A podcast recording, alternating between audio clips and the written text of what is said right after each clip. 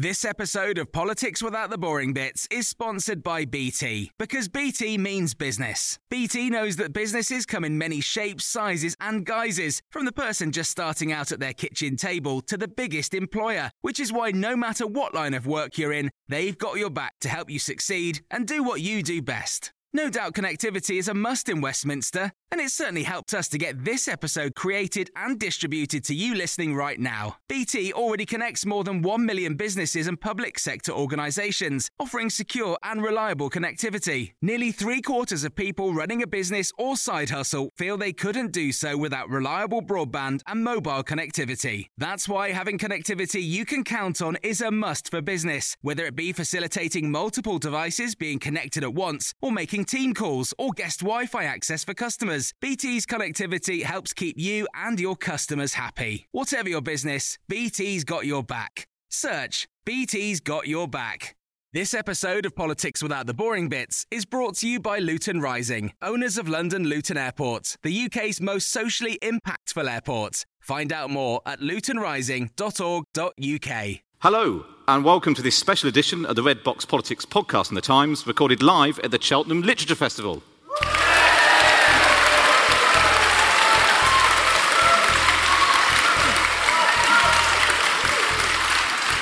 What a warm welcome, bordering on sarcastic towards the end. I'm Matt Chorley. Welcome, everybody. A quick reminder the Red Box morning newsletter is now available exclusively to Time subscribers. We currently have a sale on, uh, so if you're not yet a subscriber, you can get our special offer. Go to thetimes.co.uk forward slash red box. Right, down to business. This is what we call a normal episode of the podcast with the cream of the Times reporting and comment teams. We just happen to have a couple of hundred people listening in. Lucy Fisher, the Times defence correspondent, will ask what can be done about Russia. Jenny Russell laments America's abandonment of the liberal world order. And as more celebrities turn political, Ian Martin asks, What is a Kanye West? But first, our occasional ban on talking about the B word is going to be lifted. The Times Brussels correspondent Bruno Waterfield on Brexit, looking at how Brussels sees Britain and vice versa. So first of all, the, the Brussels view. Brussels view, well, a basket case. Brexit has broken Britain, turning a once formidable power into a political joke. What a nasty lesson to learn, and there's more to come much more. We'll learn you. The British view oh, computer says no, is it? Bloody Brussels bureaucrats. That's why we left. It'll all be fine. We can bank on the Germans to help. After all, we buy their cars. Bruno, you have the advantage of knowing the, the Brussels view best because that's where, I, mean, I don't know how you do it, frankly, but that's, that's, that's where you spend your, your working life. I mean, in a way, what you've done there is you've summed up yet another example of how the two views are incompatible on almost everything.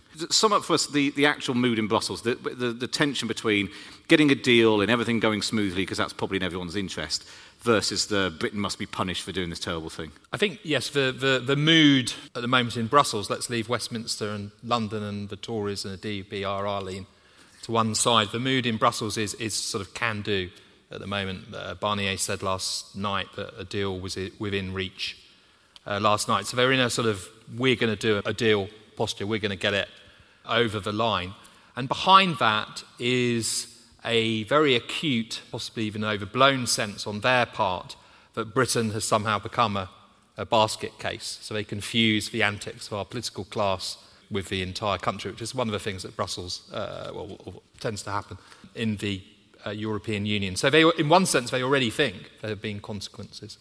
Um, there's already um, a bit of like, we told you so, look what happens you leave the EU, a country renowned uh, for its stability, renowned for the Conservatives as the natural party of government, and it's all falling apart uh, gloriously. Now, there are people, the purists, the doctrinaires, a man called Martin Selmayr, the Secretary General of the European um, Commission, who really would like to teach Britain a lesson, and if there's some collateral damage in the Netherlands, Portugal, northwest of France, um, they can live with that. Um, whereas I think actually countries like France, which is in the vanguard of, of being tough um, with Britain, are, when push comes to shove, a little bit more uh, pragmatic because, um, after all, Britain is a big economy, um, it's a big country. No one really wants to poison relationships. No one wants Brexit to end in animosity. So I think they will uh, find a deal. Whether a deal can, can get through in Britain or not is, is altogether a, a different proposition at the moment. Let's bring you in, in as our token Brexiteer. uh, with a straight face. I love the way that you present with that. A, with a straight face, it's all going very well, isn't it? The situation is, is uh, suboptimal. Can I just say, this is the guy who said to me a year ago, stop worrying, it's all going to be fine. Well, I do think ultimately, I do think it's going to be fine. I, th- I, I, th- I think the, the, the, difficulty now and the thing that is changing almost on a kind of hourly or 24 hour basis at Westminster is just trying to crunch the numbers on. Well, there's firstly the question about does Britain get a deal? Brussels certainly wants there to be one, and the British side want there to be one, but then second, uh, equally important question is can that deal then pass Parliament? And as someone who's long been in favour of a sort of compromise Brexit and thinks that we should have started the whole thing in a different way, I would be up for compromise. But the House of Commons numbers are incredibly difficult. You have a group of Tory MPs, diehards, who they claim there's about 80, then they claim there's about 40. I think the reality is some of those 40 are lying and in the end we'll vote surely, for a deal. Surely you wouldn't get anybody who supported Brexit telling a lie, Ian. it's never happened. Uh, but I think, it, it's, I think it's, probably, it's somewhere between 25 and 30. Then, big question mark with Labour MPs who there are Labour MPs who are about to be deselected anyway, who are in Leave constituencies, who I think when it comes to it will probably ultimately vote for a deal because they're going to be kicked out anyway. And then now this wild card in the last 48 hours that the Tory whips had assumed, foolishly, that they had Northern Ireland kind of covered, and now the DUP is really playing hardball. So within all of that, if you get a deal, it ends up becoming very, very close. I mean, it could, could come down to three, four, five votes ultimately. And so we're in for six, seven, eight weeks of drama in parliamentary terms, the likes of which haven't been, haven't been seen. If you ask me to bet, I, I would say that if there is a deal, it will then have the force of not only being May's deal, it'll be Merkel's deal, Macron's deal, it'll be the EU27. And I think the overwhelming view in the country, for those who are not in the hard Brexit side or campaigning for a second referendum, lots of people in the middle, I just think, want some kind of revolu- resolution and want to move forward. Lucy, in your previous life, before you became defence correspondent, we worked together in the lobby in Westminster, and you particularly covered Labour. Mm-hmm. Do you agree with Ian's assessment that in the end enough Labour MPs will, will fall into line? I don't. Not fall into line, but end up back in the deal? I don't. I think that we're in an unprecedented situation because Brexit is such a huge process that's incomparable to any other policy issue. It really, the, the national interest does play a huge part in, in, in, in making people think that, well, MPs will go against the interest of their party or their self interest in protecting their seat. But I don't think that many will. I don't think that many will be deselected in the end. I think it'll be four or five that will be strategically targeted, sort of old, white, stale male uh, MPs who no one will particularly miss. I think self. Go on, name them. well, I think, I think they have been named, some of them, yeah. by, by Len McCluskey uh, and others as, as the people they're targeting. Um, and apart from those people, I think that they will want to keep their seats um, and they won't want to vote against what is likely to be hugely strongly whipped vote by Jeremy Corbyn to vote down a deal. You know, if the deal fails, if, if the vote fails, then the chance of a snap election spike hugely and the chance of a Labour government um, hugely increased. So I think the Labour numbers are unstable. What do you think, Jenny? How do you think it pans out? Assuming she gets a deal and she brings it back to Parliament, what happens? Yeah, I'm with Lucy. I'm very pessimistic about the idea that people ever really think often that they will sacrifice themselves to the national interest or the international interest come to that. And I think that tribalism is, is very important to everybody. And having just been at Labour conference, I didn't see signs of much political bravery on the part of the many Labour MPs who don't support Jeremy Corbyn. And the real political well, problem there, for them. They? they? didn't even go. No, well, that's true. I was talking to some of them on the phone that they weren't there. But you went to the conference. I went to the conference, them. indeed, because I found I wasn't bumping into them. and then they said they couldn't bear to be there because it's such a hostile environment as far as they were concerned. But I think the other thing to bear in mind is that, of course, if you're a Labour person and you vote for this, then those people have seen what happened to the Liberal Democrats when the Liberal Democrats thought, we'll act in the national interest, the country's in crisis, we'll go and support the Tory government, not because we believe in Tory principles, but because the country is on the edge, we need some resolution, we can't have a hung parliament, we can't have, if you remember, after that election, you know, everyone was worried that capital might flee the country and the pound was going to fall and the markets weren't going to fund British debt. Everyone's forgotten that now. But so the same kind of prospect looms with Brexit. But if Labour MPs were to troop 30 or 40 of them into um, the division lobbies in order to save May on Chequers, they will only be remembered as the betrayers who enabled a dreadful Brexit. No one is going to turn around and say, thanks, all the alternatives look so much worse. And I think they're very aware of the fact that you are not seen kindly in your actions. Nobody in political history has ever looked at anybody else and thought, what's the best possible interpretation I could put on your actions? They're much more like think, what is the worst? And so, and, and, and so, so I think the, the guarantee that this will happen is, is, is improbable. You know, it might happen. Personally, I'd be very grateful to those MPs if they did, because I think anything rather than a no deal Brexit, which, uh, which I think is a real and dreadful possibility. Can I just say one more thing? I really object to the framing of this entire debate in terms of is Europe punishing us? I think that is buying fault, the insane Brexiteer argument. It's treating Europe as if it's a kind of repressive parent who's unwilling to give us, you know, a few free nights out. Europe is a group of nations who came together in a cooperative. They are not our parent. We are not their favored, spoilt child. We do not deserve special treatment. You know, we are storming out of the house and slamming the door, and then we're saying, Can I just come back any time I like and help myself to food from the kitchen and slump in front of the TV? And Europe's saying, Well, no, actually, you're either in the family or out of it. You know, your choice was to leave. You're making it sound and we're stamping like our feet. No, no, they're not. They're just saying there are rules okay, use the tennis club analogy if you like. You know, you're in the tennis club, you chose to leave. What do you mean you can't come back and play for free on the tennis courts? You know, either we're members or we're not. So they're not punishing us. They're just saying there are privileges as members, or, a, yeah. or, or you leave, in which case you're an outsider. What's your choice? there's been Bruno in there. Is there because there is differences in between different countries about the attitudes to? I think you need to separate out two aspects of it. One is that the the EU is a, a legal order it has a single market, it has some other artifacts like Schengen and the euro.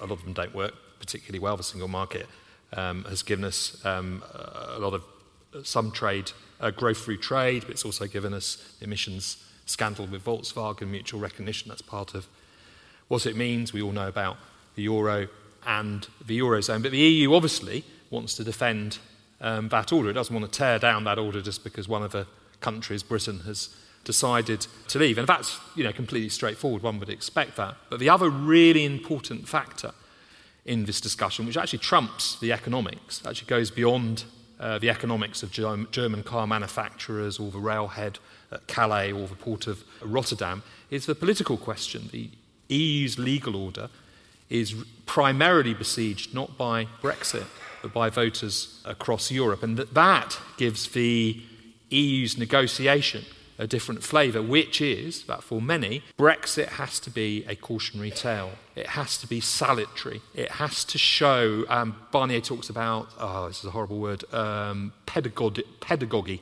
He's French.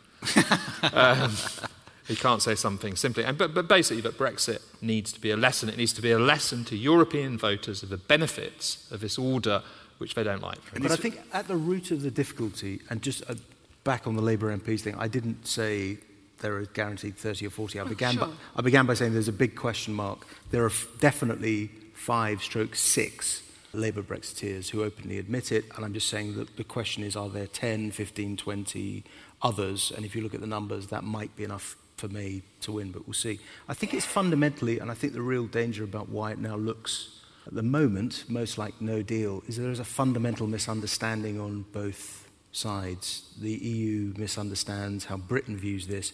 And I think at the root of it, in terms of Britain's misunderstanding, is a misconception of what the European Union is. That traces back to Thatcher, one of the inventors, of the single market. But this British idea that we thought we can have the free trade bit and we don't have the rest of it completely misunderstands how the European Union developed. They don't see those things as distinct. There's a single market, then Maastricht is deliberately the guarantee given to the weaker, poorer states that they won't have social dumping, so they will have the guarantees on labor laws, and German manufacturing won't just land plants on them and exploit them. Single currency is also designed, although it favors Germany, it's designed ultimately to end currency manipulation. So the entire project fits together. Of course, that's Thatcher's failure in the late 1980s. She kind of sees it in terms of her being conned by Delors, but that was the project all along, completely coherent. One of the reasons I voted to leave is that we always thought we could just get the trade bit, and we're still trying to do that. We're still saying, can you just give us the trade bit on goods, and then we'll sort of try and be nice on the other stuff, but not really be, be included. And I think it is a, a we, uh, the whole thing is, I think the European Union as currently constituted is, is, is, um, you know, is misconceived, but that's their choice, and it is a coherent political project which we've never fully understood.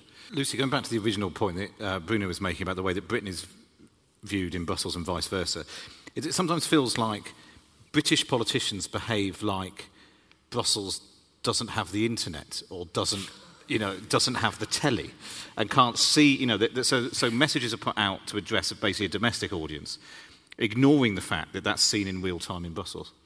Yeah, well, I think that's partly it, but I, I think the psychodrama is, you know, partly intended to psych out Brussels as well, and they do the same to us, you know.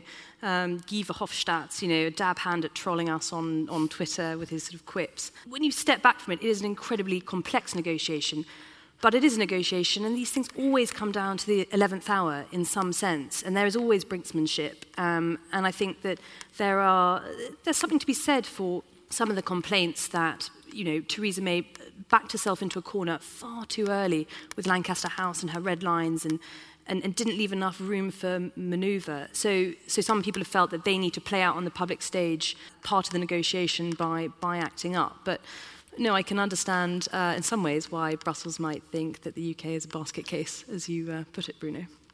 Just very quickly, because we've got to move on, uh, let's just go along the panel. Do you think there's going to be a deal, and do you think it'll get through Parliament? Bruno? I think it's 50 50 that there will be a deal. I'm not going to comment um, on the Parliament, um, but the question we need to think about is what will the deal um, be like? And we're going to be hearing a lot about Brexit after Brexit. What a cheery thought. Lucy? I think there will be a deal, and I think it will be voted down. I think there'll be a deal, and I think the chances of it getting through Parliament are quite low at the moment, and God knows what we do then. Do I think a deal will be patched together? I think it will be patched together. I think Bruno's right, sort of 50 50, 60 40. I think it will. Personally, and I, this could be completely wrong, I just think that the force and the momentum of the EU 27 and of Macron and Merkel saying this is it. It's this or no deal, which Britain hasn't prepared for, and they haven't prepared for properly either. I think that will probably carry it over the line if there is a deal. Part of me still thinks there will be a deal and it will get through Parliament, but I wonder if it's a bit like when you look at your phone to see what the weather's going to be like at the weekend. and if it says sunny, you think, oh, good, it's going to be sunny at the weekend. And if it says rain, you think, oh, that'll change. and you do it all week uh, thinking, well, the sun, of course it's going to stay sunny, but if it's rain, that'll definitely, that's not right, that won't be right. That'll, uh, they'll sort that out. They'll sort out the rain. They'll sort out the rain. Listen, it's time to move on. I'm sure we'll talk about Brexit in future episodes, thrillingly. Um, uh, but let's move on. This is Jenny Russell and America's place in the world. Well, look, if you thought we were having a very cheerful discussion about Brexit, I'd now like to depress you even further. This topic is about, in a way, a similar failure of imagination, our failure to believe, as Matt says, that really anything could go very badly wrong in our lives, which no deal certainly would be.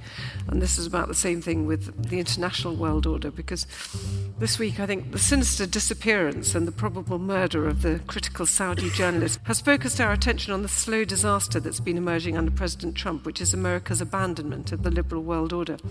Saudi Arabia would never have done this if it didn't assume that it could get away with it, because America is no longer committed to trying to uphold human rights and liberal conventions.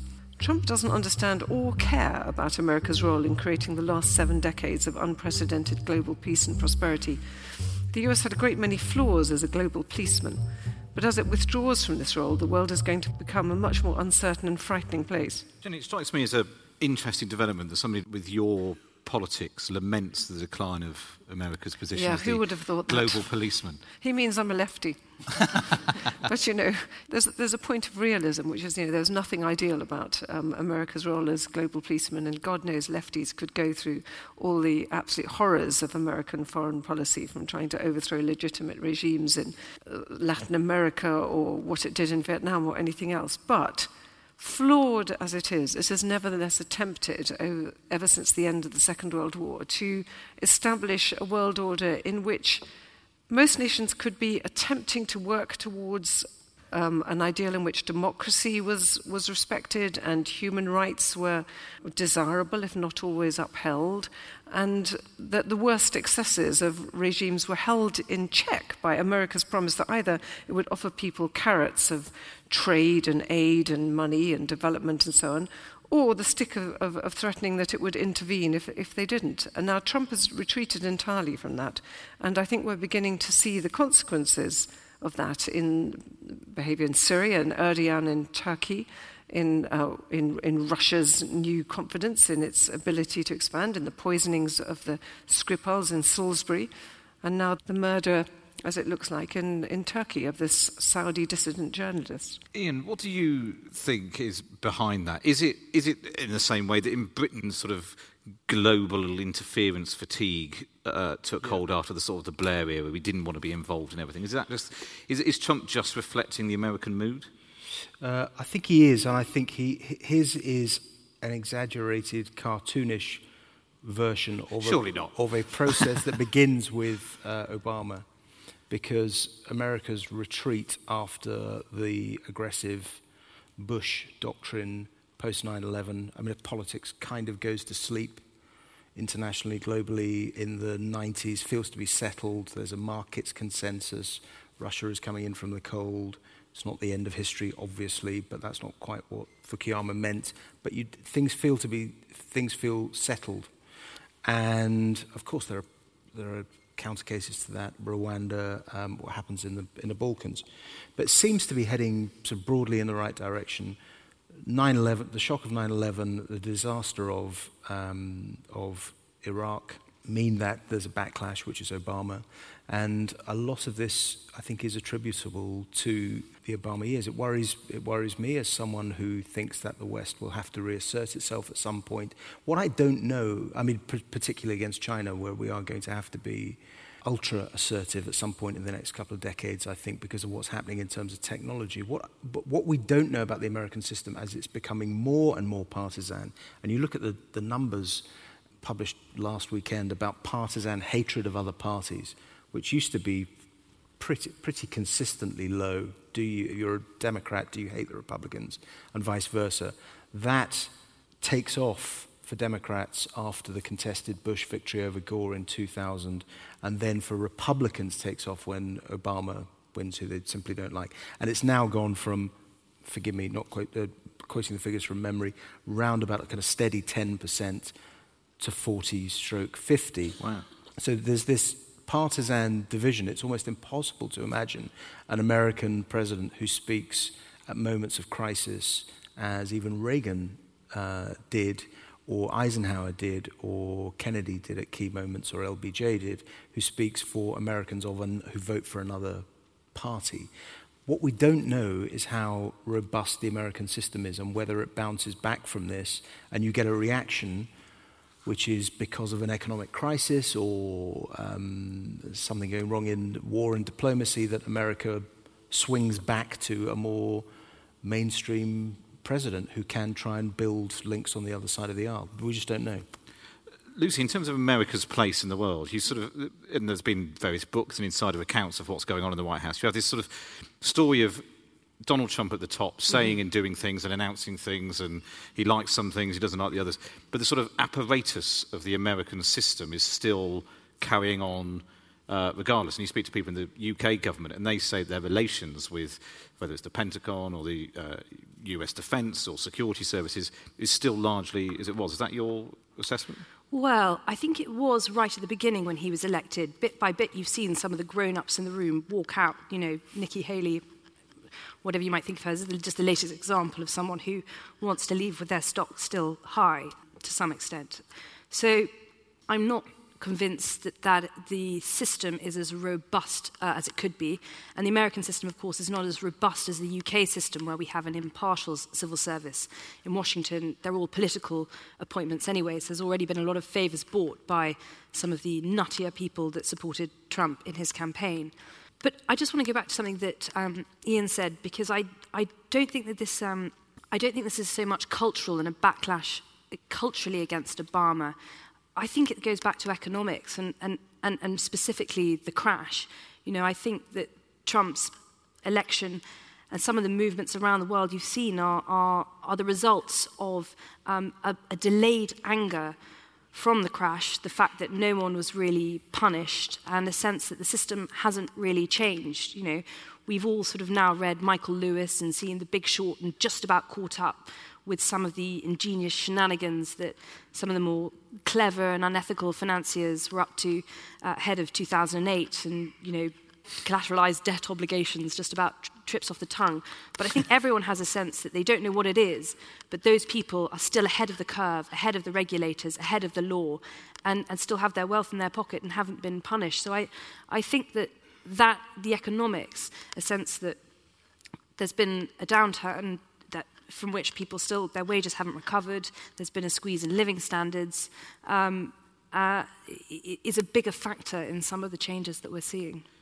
Bruno, what's the sort of the European view of Trump? Because he's he's been over and he's met various. of them. I mean, Macron hugged him very close and then went to Capitol and was just basically slagged him off. Theresa May's tried to cozy up to him and then distance herself, and neither of those seems to have worked. What's the what's the right approach? What, what, do you know what to do with him?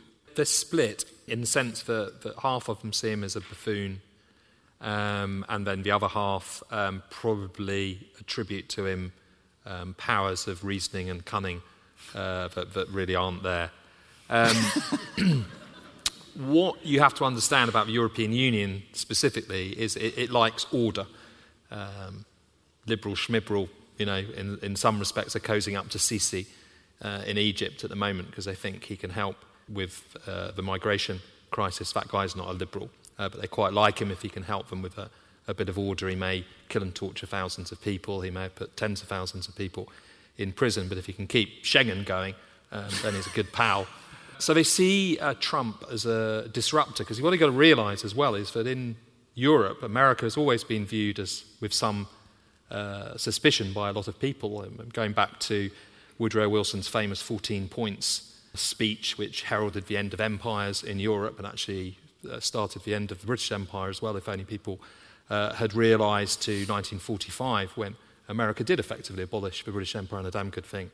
Two, America has actually often been a disruptor in international relations, and in fact, when America is usually at its most liberal, it's when it's at its most uh, disruptive. So the EU looks at Trump with great trepidation because he's disruptive in terms of the content of a lot of his policies, they're much more, much, much more uh, divided. The idea that the, the French uh, are for liberal free trade and the WTO is a very, very strange invention. Um, and what about because one of the arguments for Britain's place in the EU was that, that America could pick up the phone to whoever was in number 10, and that was their route into the EU. Um, who is it that plays that role now? Or is that just not a thing because Trump doesn't know how to use the phone? I think it's Macron. Macron. I think it's Macron. He doesn't like Merkel. That's what we've uh, that's what we've heard. And, and, Merkel's not a Trump type, really. She's the wrong kind of woman. Um, Macron, I think the Americans like, and I think that was al- already beginning, particularly over Syria, um, when Britain didn't step up uh, to the plate, when Britain wouldn't be poodle, if you like. Um, and the French have, are showing that good British spine, the willingness to, to take some casualties um, to step up to the plate. The baton had already gone to the French. But that, Ian? But that, I, I think that is, I don't accept the premise there. If you think of the 1980s, when the special relationship is theoretically at its absolute closest because of the relationship between Thatcher and Reagan, though they did fight, is that Reagan calling her was not looking for a route into the European Union or into the EEC. That was about Britain's security and intelligence and defence position and primarily its role in NATO. Now, that raises one of the most interesting things about what's, I hate to mention the Brexit word again. But there, there is a different component to European relations. I say, as somebody who voted for Brexit, we have to face up to this. America is, if not withdrawing from NATO, it's going to do less of it. There has to be a grown up conversation among people who live in the European space, whether they're in the European Union or not, about how borders are defended, about how Russia is repelled. We'll come back to that, I'm sure, uh, and how the European space is, is policed and we look after our, uh, our interests. And that is the European Union can't do that because Britain isn't going to be in it. It's going to be, have, have to be something other. Jenny? Yes, and in fact, this whole conversation about the liberal world order is, is exactly one of the really powerful reasons why I was opposed to Brexit in the first place. Because I, we much too easily take for granted that the world that we live in now is the, is the natural way that the world ought to be and that, that, it, that it's safe in the way that we have understood it. And of course, the natural world order is one in which um, the most powerful simply do whatever they please unless somebody else defeats them or unless somebody can, else can offer them a very good reason why they shouldn't do what they're doing in the terms of rewards.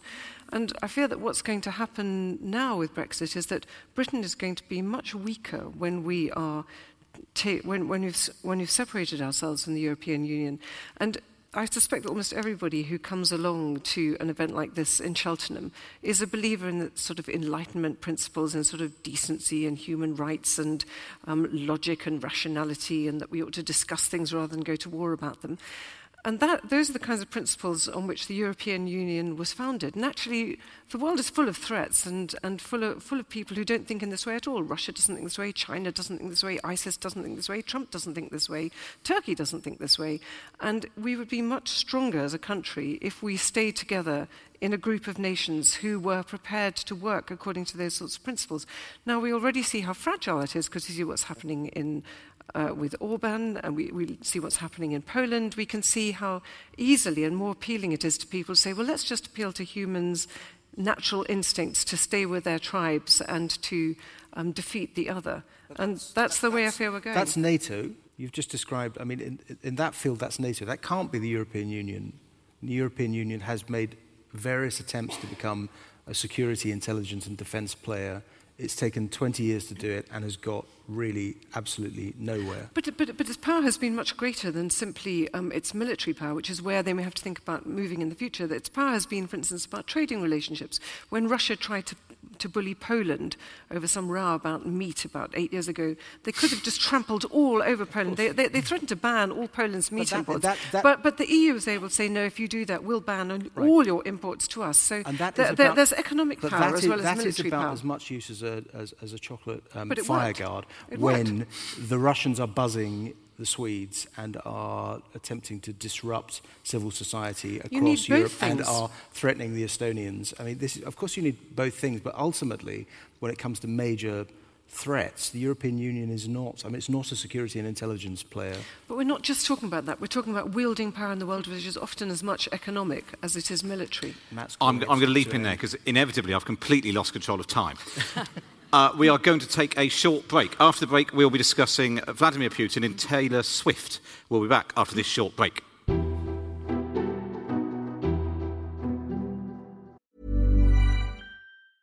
It's that time of the year. Your vacation is coming up. You can already hear the beach waves, feel the warm breeze, relax, and think about work. You really, really want it all to work out while you're away. Monday.com gives you and the team that peace of mind. When all work is on one platform and everyone's in sync, things just flow wherever you are. Tap the banner to go to Monday.com. Even on a budget, quality is non negotiable. That's why Quince is the place to score high end essentials at 50 to 80% less than similar brands. Get your hands on buttery soft cashmere sweaters from just 60 bucks, Italian leather jackets, and so much more. And the best part about Quince, they exclusively partner with factories committed to safe, ethical, and responsible manufacturing. Elevate your style without the elevated price tag with Quince. Go to quince.com slash upgrade for free shipping and 365-day returns. This episode of Politics Without the Boring Bits is brought to you by Luton Rising, owners of London Luton Airport, the UK's most socially impactful airport. Find out more at lutonrising.org.uk. Welcome back to the Red Box Podcast. I'm joined on this special panel at the Cheltenham Literature Festival by Ian Martin, Jenny Russell, Bruno Waterfield, and this is Lucy Fisher. Russia has attempted nerve agent assassinations on our soil its submarines are swimming into our territorial waters, its jets are buzzing our airspace, and, perhaps most worryingly to my mind, it threatens potentially fatal chaos with catastrophic cyber attacks. Are the UK and the West at risk of appeasing the Kremlin? And how should we fight back, particularly in the new domains of cyber and space? So, Lucy, just explain a bit how you go from being a political reporter defence correspondent and try to get into all of this. Have you been su- surprised by the extent of the threat to Russia? Because sometimes it's, when it's a political thing, it's sort of an occasional statement of Theresa May and it sort of drifts out of your mind. But this is your sort of everyday living in terror. Well, well, the interesting insight that um, I, I, think that uh, I've had going into covering defence is that um, politicians really don't give a damn about it. I think in some ways that's obvious. Their post bags aren't filled with people writing to express their angst about the um, defence of the realm. They're, they're full of letters about, you know, their crap local hospital or, you know, their children can't get into a good or outstanding Ofsted um, rated school. And that's, that is understandable in some way. But working backwards from that, I've thought about my new job and how to um, inform our readers and, and, in a sense, I suppose, try and educate them about the threat and why they need to care about defence. And looking to, to answer that question for myself as well as, as the readers. Um, I have been alarmed to piece together so much of the Russian activity. And I'm glad and in some ways heartened to see, for example, last week the UK and the Netherlands and the US collaborating to bring out a lot more information about the GRU, the Russian intelligence service, hacking into um, sporting authorities, the US indicting seven Russian spies. But when you look across the map of the world at all the things that the GRU have been up to over the past few years, and it's not just sort of the World Anti Doping Organization or the Olympic Committee that they've hacked, it's political institutions. They've tried to interfere with the Malaysian Air, uh, Airlines MH17 crash investigation. It's French TV companies. I slightly have begun to realize just how behind the curve the public is and the political conversation is in the UK and the West in dealing with just how extensive and in some ways sophisticated the Russian operation is. I know we can all laugh at um, Dolce and Gabbana as um, the two spies have been nicknamed uh, by the security services. Um, but uh, it, is a linked up operation. It's been happening under our noses in a coordinated way for a long time now, uh, and, it's worrying. We're only just catching up. In normal times, and I'm not suggesting we're in normal times now, but in normal times, you'd have perhaps looked to the opposition to be raising this as a cause for concern.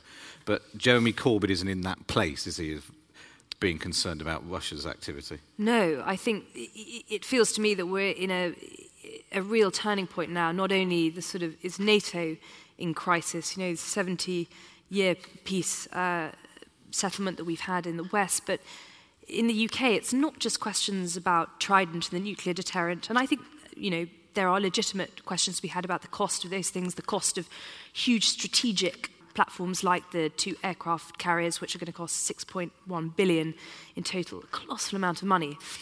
But of course, it's the political consensus is in some ways broken, and I think that again that hasn't really been acknowledged, and we're not we're not really thinking about what it would mean um, if Jeremy Corbyn did get into power, what would happen to, to, the state of our armed forces? Bruno, we assume that Brussels is totally consumed with Brexit and they don't think about anything else for a single moment because that's what we do. They've literally got Russia on the doorstep. How, in the sort of league table of things that the European Union and European countries are worried about, uh, where is Russia? Russia's up there, um, but it's partly up there because of Donald Tusk, who's the president of the European Council. That's for what we call the summits of European leaders, and he's a Pole, so Russia's a big deal um, if you're a Pole, because it is on your doorstep, it is menacing you, and it's done more than menace you um, in the past. So he, he, he keeps it to the fore of people's uh, attentions because European countries have very different geographies, they have very different um, histories um, and traditions. So many European countries are not uh, quite sympathetic to Russia. Um, some countries have very close economic relations. So much more than Trump doing any damage to NATO, the German Nord Stream gas pipeline um, has really caused a problem because the Germans leant across Poland and said, let's do a cosy deal that bypasses um, the Ukraine that makes sure we um, have cheap gas. And, and by the way, this pipeline won't even touch your territory. So the only two people who can switch it off are us um, and the Russians. That did an immense amount of damage. So, so Europe is very conflicted about Russia. It likes to um, talk about what a terrible threat um, Russia is, but there are all kinds of histories and geographies which mean that European countries are really, really tangled up with Russia. And untangling that would be a very, very big um, problem. And I think one of the problems with, with NATO post Afghanistan is it's not clear at the moment that this sort of Article 5 uh, principle that um, if any country was attacked by Russia rather than the Soviet Union of the past, um, that that kind of automatic uh, mutual uh, self-defense would be triggered. Ian, what can we do about Russia? They, they send two people to the UK. They, they, well, they tried to kill one person. They end up poisoning three and killing someone else. And we kick a few people out of London. To the public, that doesn't look like a equal response. But it's difficult to know what else you do because uh, the alternative is you escalate to the point of, of being in a sort of yeah. conflict. My mind has changed quite a bit on this in the last six months or so, in that I would have always bought into the realpolitik post end of the Cold War view of Russia that we have to respect the Russian bear, that we have to, you know, don't poke the Russian bear with a stick, treat it with respect, um, go out of your way to be as uh, constructive um, with the Russian state as possible. And then I was on a panel with an academic who shall remain nameless for the sake of his health, who has a particularly brilliant take on Russia, having studied it his entire career, who says, We have all, and one of the things we have to adjust to in the West and we have to rethink is that we've all fallen for the myth of Russia, partly because of battles like Stalingrad, partly because of the sacrifices in the Second World War, which is understandable, but that this is a country which has, which has a deeply dysfunctional view of itself, the idea of the Russian soul. It's all there in Russian literature. And actually, we shouldn't pander to it excessive, uh, excessively. It's a deeply dysfunctional economy with major economic problems. Um, uh, per capita GDP that is incredibly low, um, corruption ridden um, society, an intelligence service which turns out, Salisbury, course, damage was, um, was done, but turns out to be almost comically inept. So I'm not saying we should dismiss it, but just have a more realistic uh, view of it and not take the Russians at their own, or the Russian state at, it, at its own estimation. Jenny, just before we move on, because we're running out of time, what, what should we do? With, do we engage with Russia? Do we try and shut them out? Is the, what's the right approach? I think the really terrifying thing about what Russia's doing at the moment is that it sees that it's getting away with murders of its own citizens and indeed of British citizens or on other people's soil. If you look at the statistics for all the number of mysterious deaths of Russian diplomats or of Russian dissidents or of people who are suspected of involvement in, say, the Steele dossier in Washington over the past couple of years, it amounts to sort of 15 or 20, I think, people who suddenly strangle themselves with dog leads as, as somebody who's about to give evidence against um, the Russian airline Aeroflot was found dead in South London the week after the Skripal poisoning and it is now beginning to be assumed by the British police that this may not have been a suicide and that it may indeed have been a murder. And the same kind of doubts are now around the deaths of maybe, I can't remember, eight or ten people who've died on British soil over the past couple of years. And there have been a similar number of Russian diplomats in America and around the place who had bashed themselves on the head and found dead on their floors. And a lot of these cases have been written off at the time, both by Britain and America, perhaps largely for political reasons, as suicides or mysterious deaths. And I think it's becoming increasingly likely that, in fact, these were Russian political assassinations. And as long as we don't take any proper action against Russia, they will know that they can go on doing this. And I think we absolutely have to work out how we can stand up against it. Though, to come back to our previous point, you know, as a little separate nation hived off from Europe, perhaps without any backing from America, I don't quite know how we do that. Well, I just want to say, talking about what, what we can do, it, it feels to me that sanctions have definitely been the most effective course of action so far. And in fact, despite Donald Trump's perceived and alleged, perhaps, um, closeness to Russia, the US has been much more dynamic and flexible introducing um, the CAATSA sanctions. Uh, despite Trump, isn't despite it? I mean, Trump. Yes, well, he spoke out against Trump. them. Yeah. um, in April. But I, uh, and, and, alongside that, we can of course kind of kick Russia out of international clubs, like we kicked them out of the G8 after they annexed Crimea.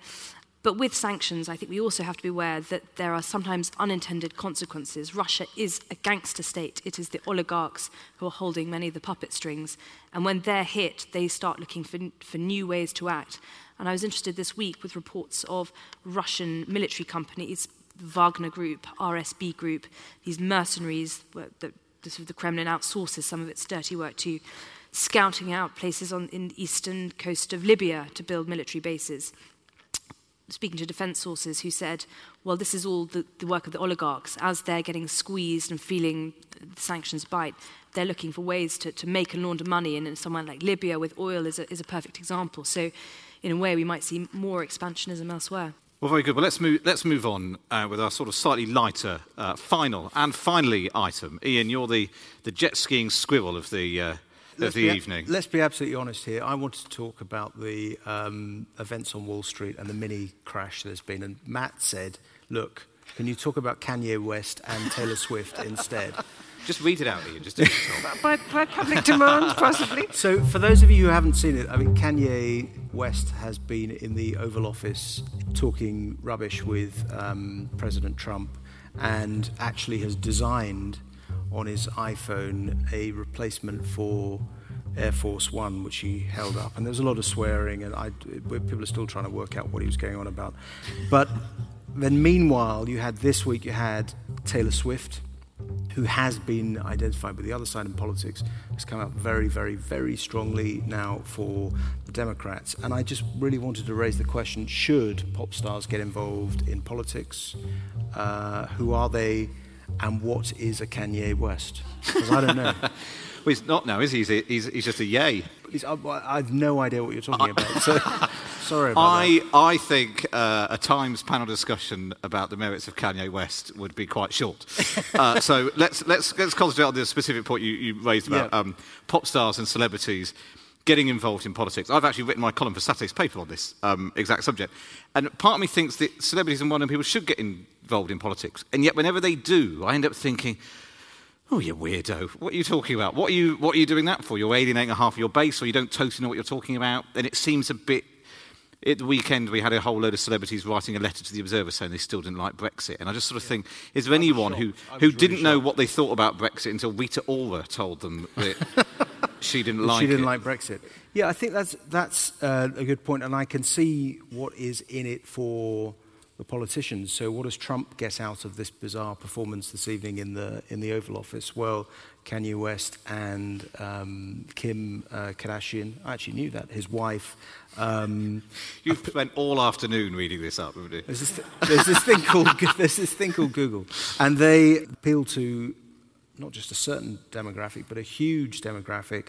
So the, the, the main thing that Trump will take away from that is that I think Kanye West was really they're pledging to go out and campaign for him um, in the midterms. That's probably in some close contests worth um, worth something. And, and, Trump is a celebrity guy.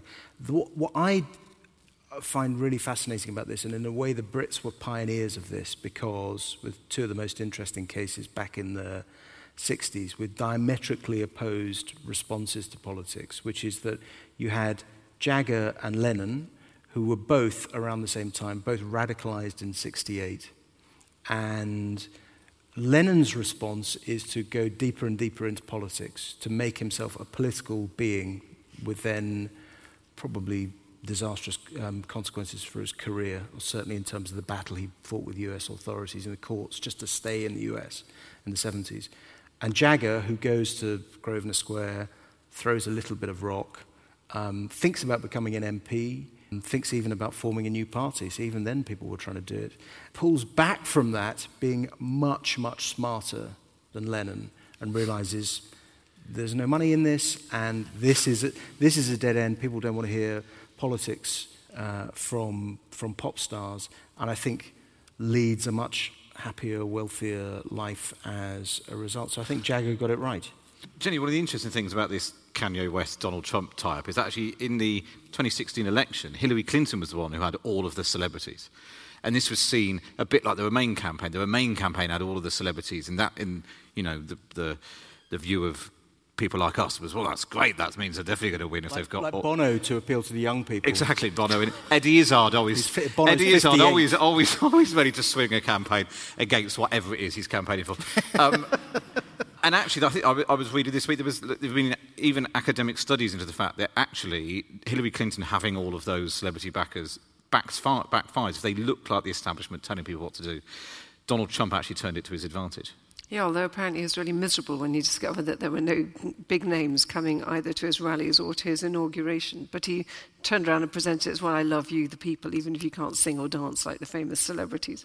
But yeah, I think that's right. I think it did just look like, you know, the, co- the cozy, wealthy elites. It didn't work for Clinton. But when we're discussing this, I think it, we would be quite wrong to say that um, celebrities, in a way, should be denied either a conscience or a liberal voice. I mean, what's the point of being alive and having an audience should you feel strongly about something if you don't come out and, and talk about how you feel? What's, what's the point of being Taylor, Taylor Swift with, what is it, five million Twitter followers or something? I mean, lot- more there's a lot- there's more a than the hundred- president. I mean, 100 million, 55 100 million, people on okay, well- I won't try to explain what Well, that's, Instagram that, is. that's real power then. And the fascinating thing about what she did is that um, I don't know how this compares to normal American statistics, but I know that um, a few days later, whoever was running one of the getting people to vote, to register to vote campaigns in America said that had this incredible spike in voter registrations in one particular area that just had 65,000 new people registering to vote on the back of Taylor Swift saying, get out there and use your vote. Because the fascinating thing about her was she wasn't just saying, vote for the candidates that I agree with. She was saying, use your vote. It matters. Have a political opinion. And I think that's really valuable.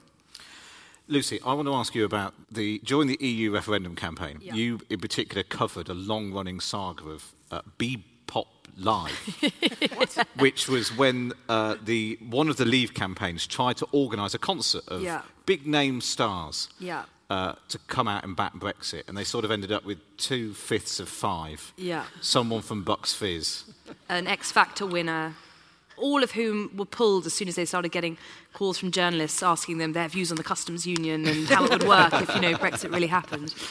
See, I, I don't have a problem um, in principle, like Jenny says, with, with, with celebrities um, having a view.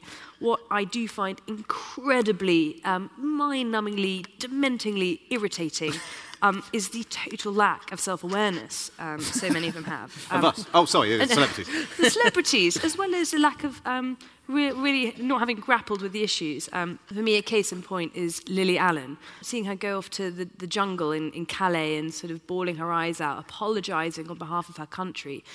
And you know, the next day, she was, you know, whatever she was, was swanning on onto stage and living her sort of very lavish life. It, and then, you know, her again, you know, last Christmas, you know, her tenant renting out her very luxurious North London flat didn't want to move out. And so she was sort of complaining about being homeless, you know.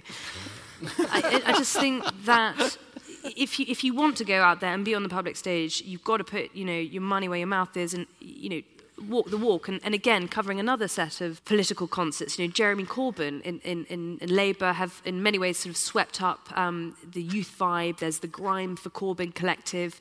You saw Stormzy collecting um, an award and going on stage and sort of saying, this is for Jez. Um, and, and, and so I think, frankly, slightly fair enough. Labour press officers thought, oh, brilliant, we'll get Stormzy to come and play at JezFest. Ring him up thinking, well, you know, he's such a big jazz fan, he'll probably do it for free. Um, not, not the case, is, uh, is, is my understanding. So I think it's, it's an easy, cheap political point for some of these celebs to make, and, um, and then the next moment it's f- forgotten and they're quaffing Krug in the green room. We- We're not doing that for the avoidance of doubt. Bruno. It tells us a lot about um, the culture of culture of celebrity or the character of celebrity, which is rather empty at the moment. There are people who are celebrities for apparently doing uh, not much at all, as far as I can tell. Um, our political culture is rather debased and actually very, very shallow and worthy and pious most of uh, the time. So you have these sort of celebrities who've never really done anything or achieved very much, who are often very, very young, so they have no experience whatsoever apart from going on a television show, who embrace an aspect of a very uh, me centered, shallow uh, political culture, which is about defining yourself by feeling good, uh, by feeling feeling bad. So it is all just very, very um, empty. Um, should people do it? I mean, think of someone like Paul Robeson, you know, an immensely talented actor, a very clever, uh, thoughtful man, a great uh, singer who embraced very, very dangerous and radical ideas just of civil rights, let alone his, his Marxism. Now, that's the kind of celebrity that's mired or rooted in, in real character. And when you look at someone like Swift, I mean, she's not even exactly Aretha Franklin. It's, it's not even good music. And, and frankly, you have to say, what has she ever Oh, done? I feel like you're losing the hall, Buddha. I'm you're an old right, fogey. you're all right to that, to, uh, up until that last bit. I just wanted to bring up one person who was a celebrity who was turned up on the Today programme this week was Gwyneth Paltrow talking about goop, which I was it, there's a, vaginal eggs and all sorts of weirdness that she flogs uh, mumbo jumbo, and but she was asked about basically all this mumbo jumbo stuff that she sells, and she was asked about the fact that some of the claims that she'd made. Uh, didn't totally stack up. She came out with this line, which I think all politicians should use all the time. Her explanation was there was a verbiage issue. And I think all politicians should use that whenever they're trying to explain anything away. Now, um, it turns out that if you get five journalists together and ask them about politics, they massively overrun. You can become a Times subscriber to get my morning uh, newsletter. I get up at five o'clock every morning and basically take the piss out of politics, uh, so um, you don't have to read all the boring bits. You can go to the times.co.uk forward slash red box. My thanks to Bruno, Lucy, Jenny, and Ian. For me, Matt Chorley at the Cheltenham Literature Festival, it's goodbye.